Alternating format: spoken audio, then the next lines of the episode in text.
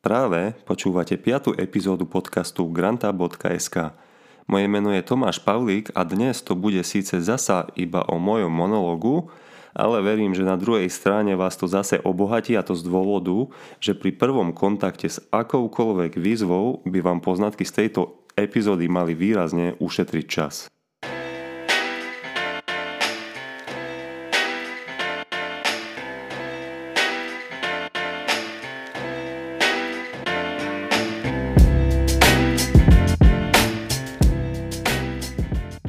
Granta.sk je prvý slovenský online magazín a podcast na tému grantov, ktorý podáva informácie o grantoch zrozumiteľne. Chceme, aby granty boli zrozumiteľné a teda aj dostupné pre každého. Existuje nekonečné množstvo možností. Každý si vie nájsť to svoje, či ste podnikateľ, výskumník, učiteľ, študent alebo neziskovka. Pomocou grantov viete doslova splniť svoje sny. Na tomto podcaste rozoberáme témy a inšpiratívne príbehy okolo grantov a sledujeme pre vás grantové príležitosti, takže ak ste sa rozhodli dozvedieť o grantoch viac, tak práve začíname.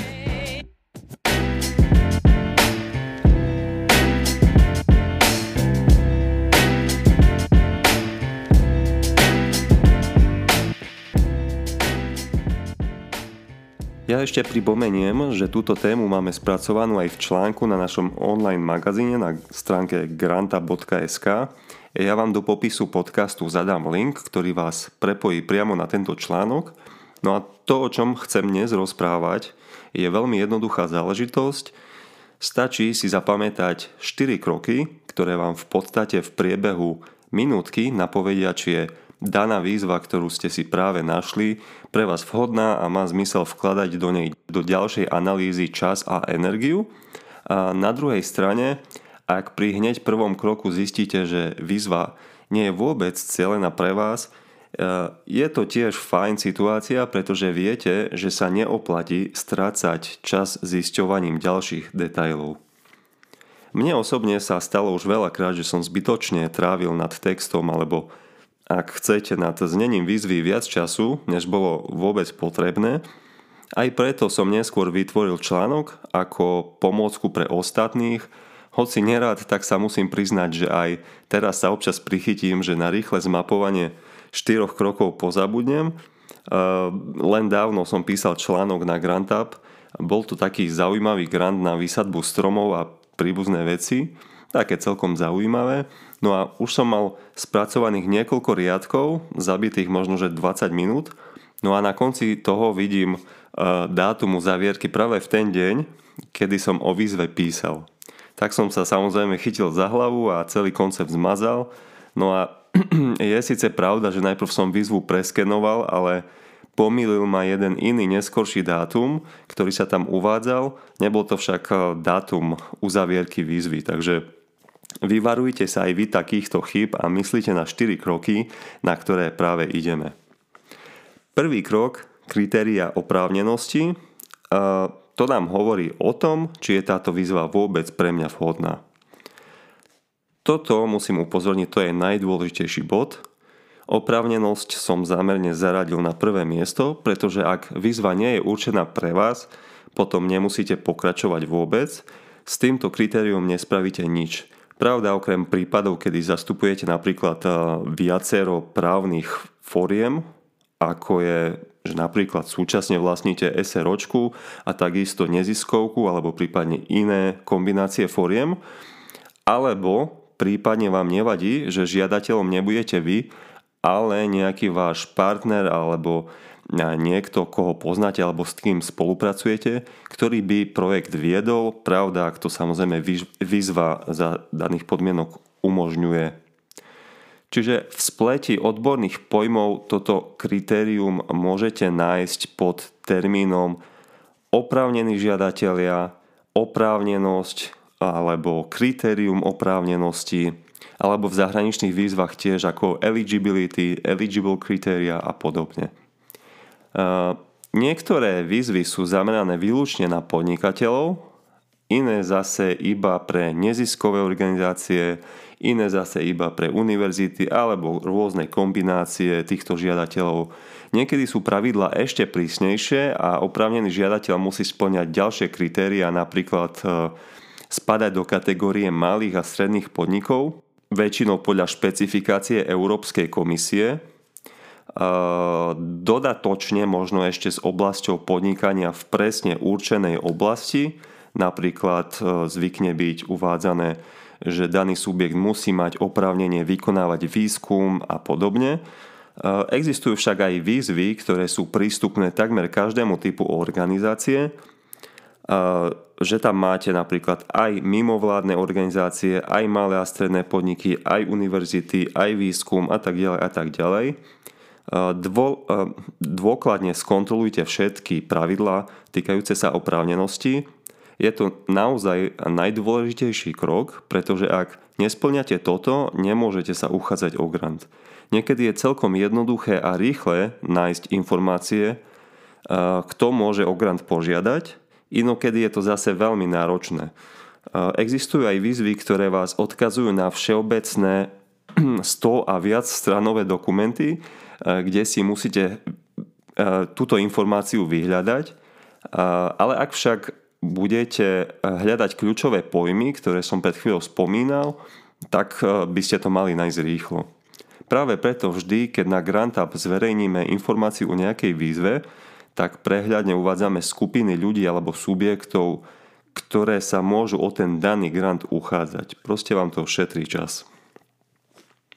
Druhý krok, aktivita a téma, alebo som schopný zrealizovať to, respektíve mám na to kapacity, zdroje, schopnosti a znalosti? Tak, tu nám vlastne každá výzva na predloženie návrhu alebo projektových zámerov bola vyhlásená z nejakého konkrétneho dôvodu. Väčšinou, aby vyriešila nejaký problém alebo spoločenskú výzvu, ktoré sú v súlade s nejakou existujúcou stratégiou. V rámci druhého kroku tohto druhého kroku budete musieť nájsť v znení výzvy sekciu označenú ako, zvykne sa to tak označovať ako cieľ, alebo ciele, alebo oprávnené aktivity, alebo prioritnú os, dajme tomu výzvy. Uh, musíte posúdiť, či činnosť, ktorú chcete v rámci projektu realizovať, je v súlade s požiadavkami uvedenými v takýchto sekciách výzvy. Ak je strategický cieľ postavený napríklad na zvýšenie úrovne konkurencie schopnosti regiónu a výzva neobsahuje ďalšie obmedzujúce kritéria. Obsahuje pomerne širokú, širokú škálu aktivít. Ak sa však výzva definuje na nejakú špecifickú ďalšiu oblasť súčasne, napríklad zvýšenie konkurencie schopnosti prostredníctvom vývoja nových metód spracovania surovín, tak počet potenciálnych záujemcov sa v tomto prípade už, už výrazne zúži. My sa napríklad veľmi trápime, ak hľadáme potenciálnych idea holderov alebo nové startupy z oblasti nerastných surovín. Ak zoženieme účastníkov na sprievodné podujatia, tak sa väčšinou zistí, že títo účastníci, ktorí prejavili záujem, síce majú podnikateľské ambície, ale nesedí im celkom oblasť, oblasť podnikania. Následne im musíme odporúčiť nejaký iný typ podpory napríklad pre oblasť energetiky, klimatických zmien alebo digitalizácie. Ale kreativita v rámci tejto eh, podmienky tohto druhého kroku takisto niekedy nemá hranice. V niektorých prípadoch existuje priestor na prispôsobenie aktivít tak, aby vyhovovali pravidlám výzvy. Eh, niekedy naozaj je potrebné sa iba zamyslieť a správne naformulovať ciele projektu. Nevždy to však je možné, to musíte vedieť odhadnúť práve podľa toho, čo sa píše v tej výzve. No a nikto by nechcel vložiť množstvo času do písania žiadosti, takisto nielen času, ale aj energie a zároveň o pár týždňov pri kontrole formálnych náležitostí vás vylúčia, pretože ste v projekte neriešili to, čo sa od vás žiadalo. Proste choďte len do takej výzvy, kde ste si 100% istí. Toto bol druhý krok, teda oprávnená aktivita.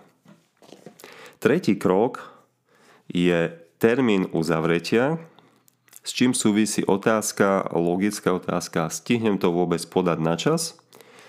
Nuž, naj, najkomplikovanejšie body našej mikroanalýzy sú v podstate už za nami. Prehúpli sme sa do druhej polovice. Teraz budeme v rámci zložitých znení víziev hľadať v podstate iba čísla. Musíte zvážiť, či máte dostatok času na prípravu návrhu projektu. Podobne ako keď som v úvode epizódy spomínal, že som sa snažil spublikovať informáciu o výzve, ktorá končila v ten samý deň. Môžete sa stretnúť buď s tzv.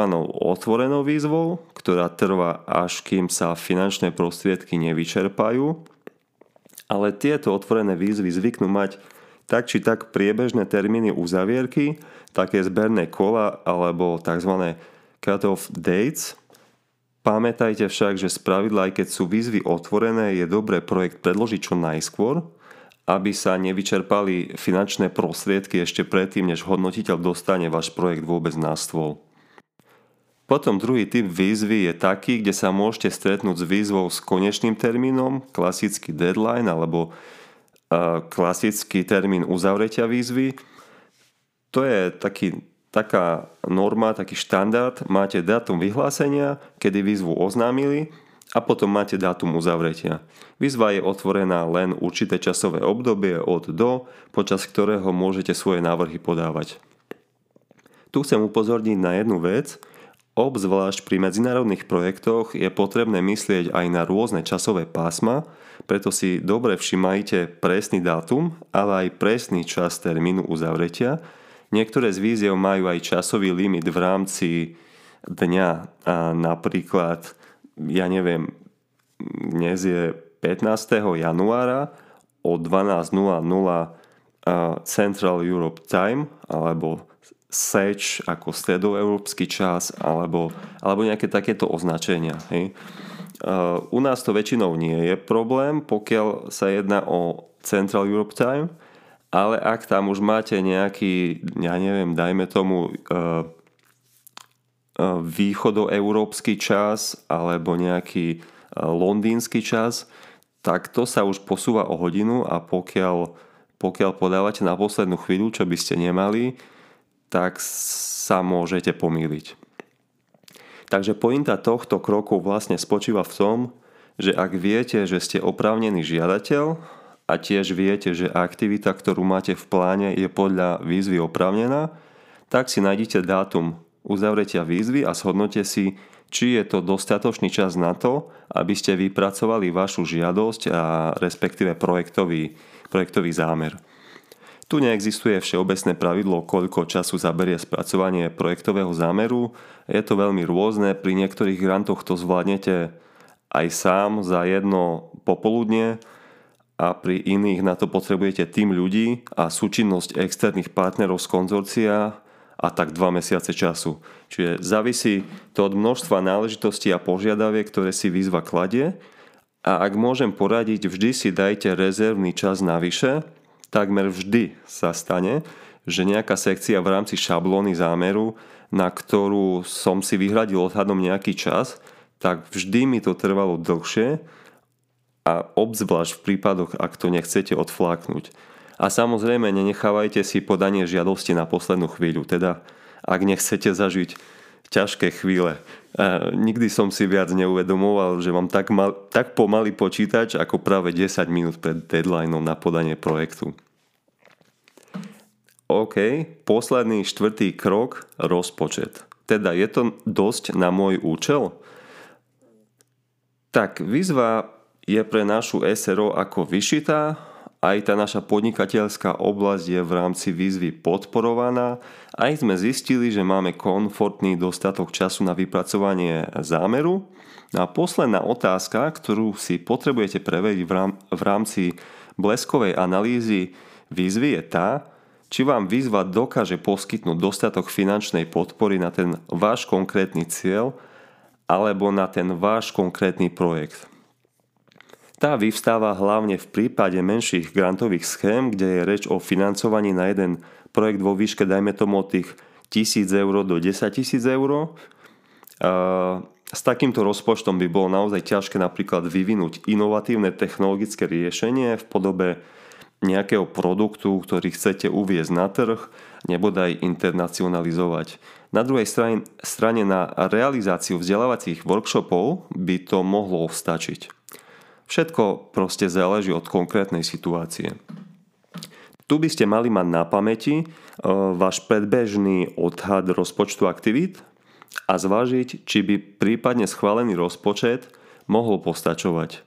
Ak nie, vždy existuje možnosť rozdeliť celkový cieľ na niekoľko menších projektov v závislosti od potrebného rozpočtu a ku svojmu cieľu sa blížiť krok po kroku že napríklad, e, ak to je možné, prostredníctvom jednej výzvy si požiadate o financovanie na, dajme tomu, spracovanie go-to-market stratégie, e, v nejakej inej na to zameranej výzve napríklad e, urobíte overenie technológie a v nejakej zase inej ďalšej výzve si požiadate napríklad o poslednú fázu umiestnenia produktu, služby alebo procesu na trh. Tu samozrejme musia byť dostupné vhodné výzvy, ktoré by takto ideálne podľa našich potrieb nasledovali.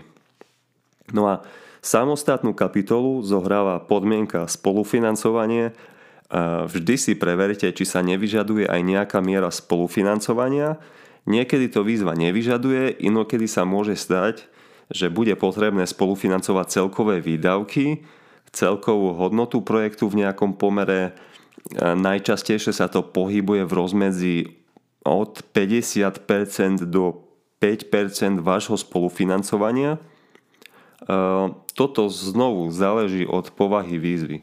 Spolufinancovanie sa väčšinou, nehovorím, že iba, ale väčšinou sa týka výziev určených pre podnikateľské subjekty, pre podnikateľov.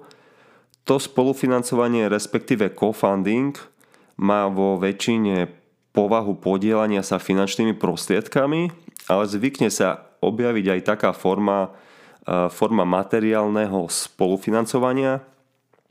Tým sa myslí, že pre projekt poskytnete napríklad e, využitie nejakej vašej infraštruktúry, napríklad laboratórnych zariadení a podobne, e, ako laboratórnych zariadení, ktoré už aj tak vlastníte, No a potom ešte môže byť akceptovaná napríklad časť mzdy zamestnancov, projektových manažérov a tak, vložená do rozpočtu projektu na projektové účely. Aj také formy spolufinancovania sa môžu vyskytnúť, toto ale musíte nájsť vo výzve, že presne toto je povolené, inak, inak to samozrejme neplatí. A potom je ešte taká forma spolufinancovania, ale to som zatiaľ počul iba pri projektoch pod EIT, E, Európskom inovačnom a technologickom inštitúte a to sú tzv. KCA. E, pri tomto type spolufinancovania proste len nejakým spôsobom dokladujete určitú požadovanú čiastku, ktorú ste použili pri nejakej inej aktivite, čo môže byť nejaký iný projekt, ale musí byť súvisiaci s touto predmetnou témou. Tu si ale treba dať pozor a prakticky aj pri iných výzvach, nielen pri EIT, to zvykne byť tak, že to spolufinancovanie by ste nemali mať zo zdrojov tých istých, ako je poskytovateľ toho daného konkrétneho grantu, o ktorý sa uchádzate. Takže v skratke spolufinancovanie môžete pokryť aj z iných projektov financovaných z grantov, aj to ide, ale výzva to musí dovoľovať, ale väčšinou to musí byť projekt, uh, financovaný úplne iným grantovým mechanizmom, že musí to byť iný zdroj. Dobre, to je asi tak všetko. Ak ste vydržali do konca, tak ste sa práve dozvedeli, na ktoré 4 kroky sa máte zamerať. Ak nájdete akúkoľvek novú výzvu, o ktorú potenciálne máte záujem, ja to shrniem, je to v prvom rade kritérium oprávnenosti, to znamená, či som oprávnený žiadateľ, v druhom rade oprávnenosť aktivít alebo cieľ výzvy. Ďalej je to termín uzavretia výzvy, dokedy máte pripraviť žiadosť a v poslednom rade si musíte zistiť, či financie, ktoré výzva poskytuje, budú postačujúce pre váš projekt. To je vlastne celé. Zvyš- zvyšok alebo zvyšné veci sú už detaily. Ja som rád, že ste ma vydržali počúvať. Dúfam, že to, o čom som dnes hovoril, vám pomohlo alebo niekedy v budúcnosti pomôže. Máme množstvo plánov, už máme dohodnutých zaujímavých hostí, len sa to nejakým spôsobom musí uskutočniť.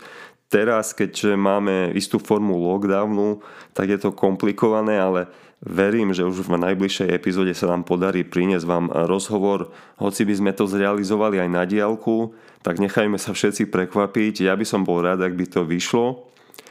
Prosíme vás, ak sa vám podcast páči a má pre vás zmysel, zanechajte nám svoju recenziu, najlepšie na Apple Podcast.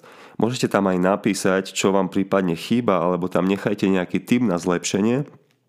Mám pocit, že tieto recenzie nášmu podcastu v rámci platformy dokonca pomáhajú zobrazovať sa väčšiemu počtu ľudí, takže týmto spôsobom nám viete aj trochu pomôcť vyrásť. Ja sa už na teraz lúčim, rád som vás prevádzal a počujeme sa opäť o dva týždne pri nejakej ďalšej užitočnej téme z oblasti grantov.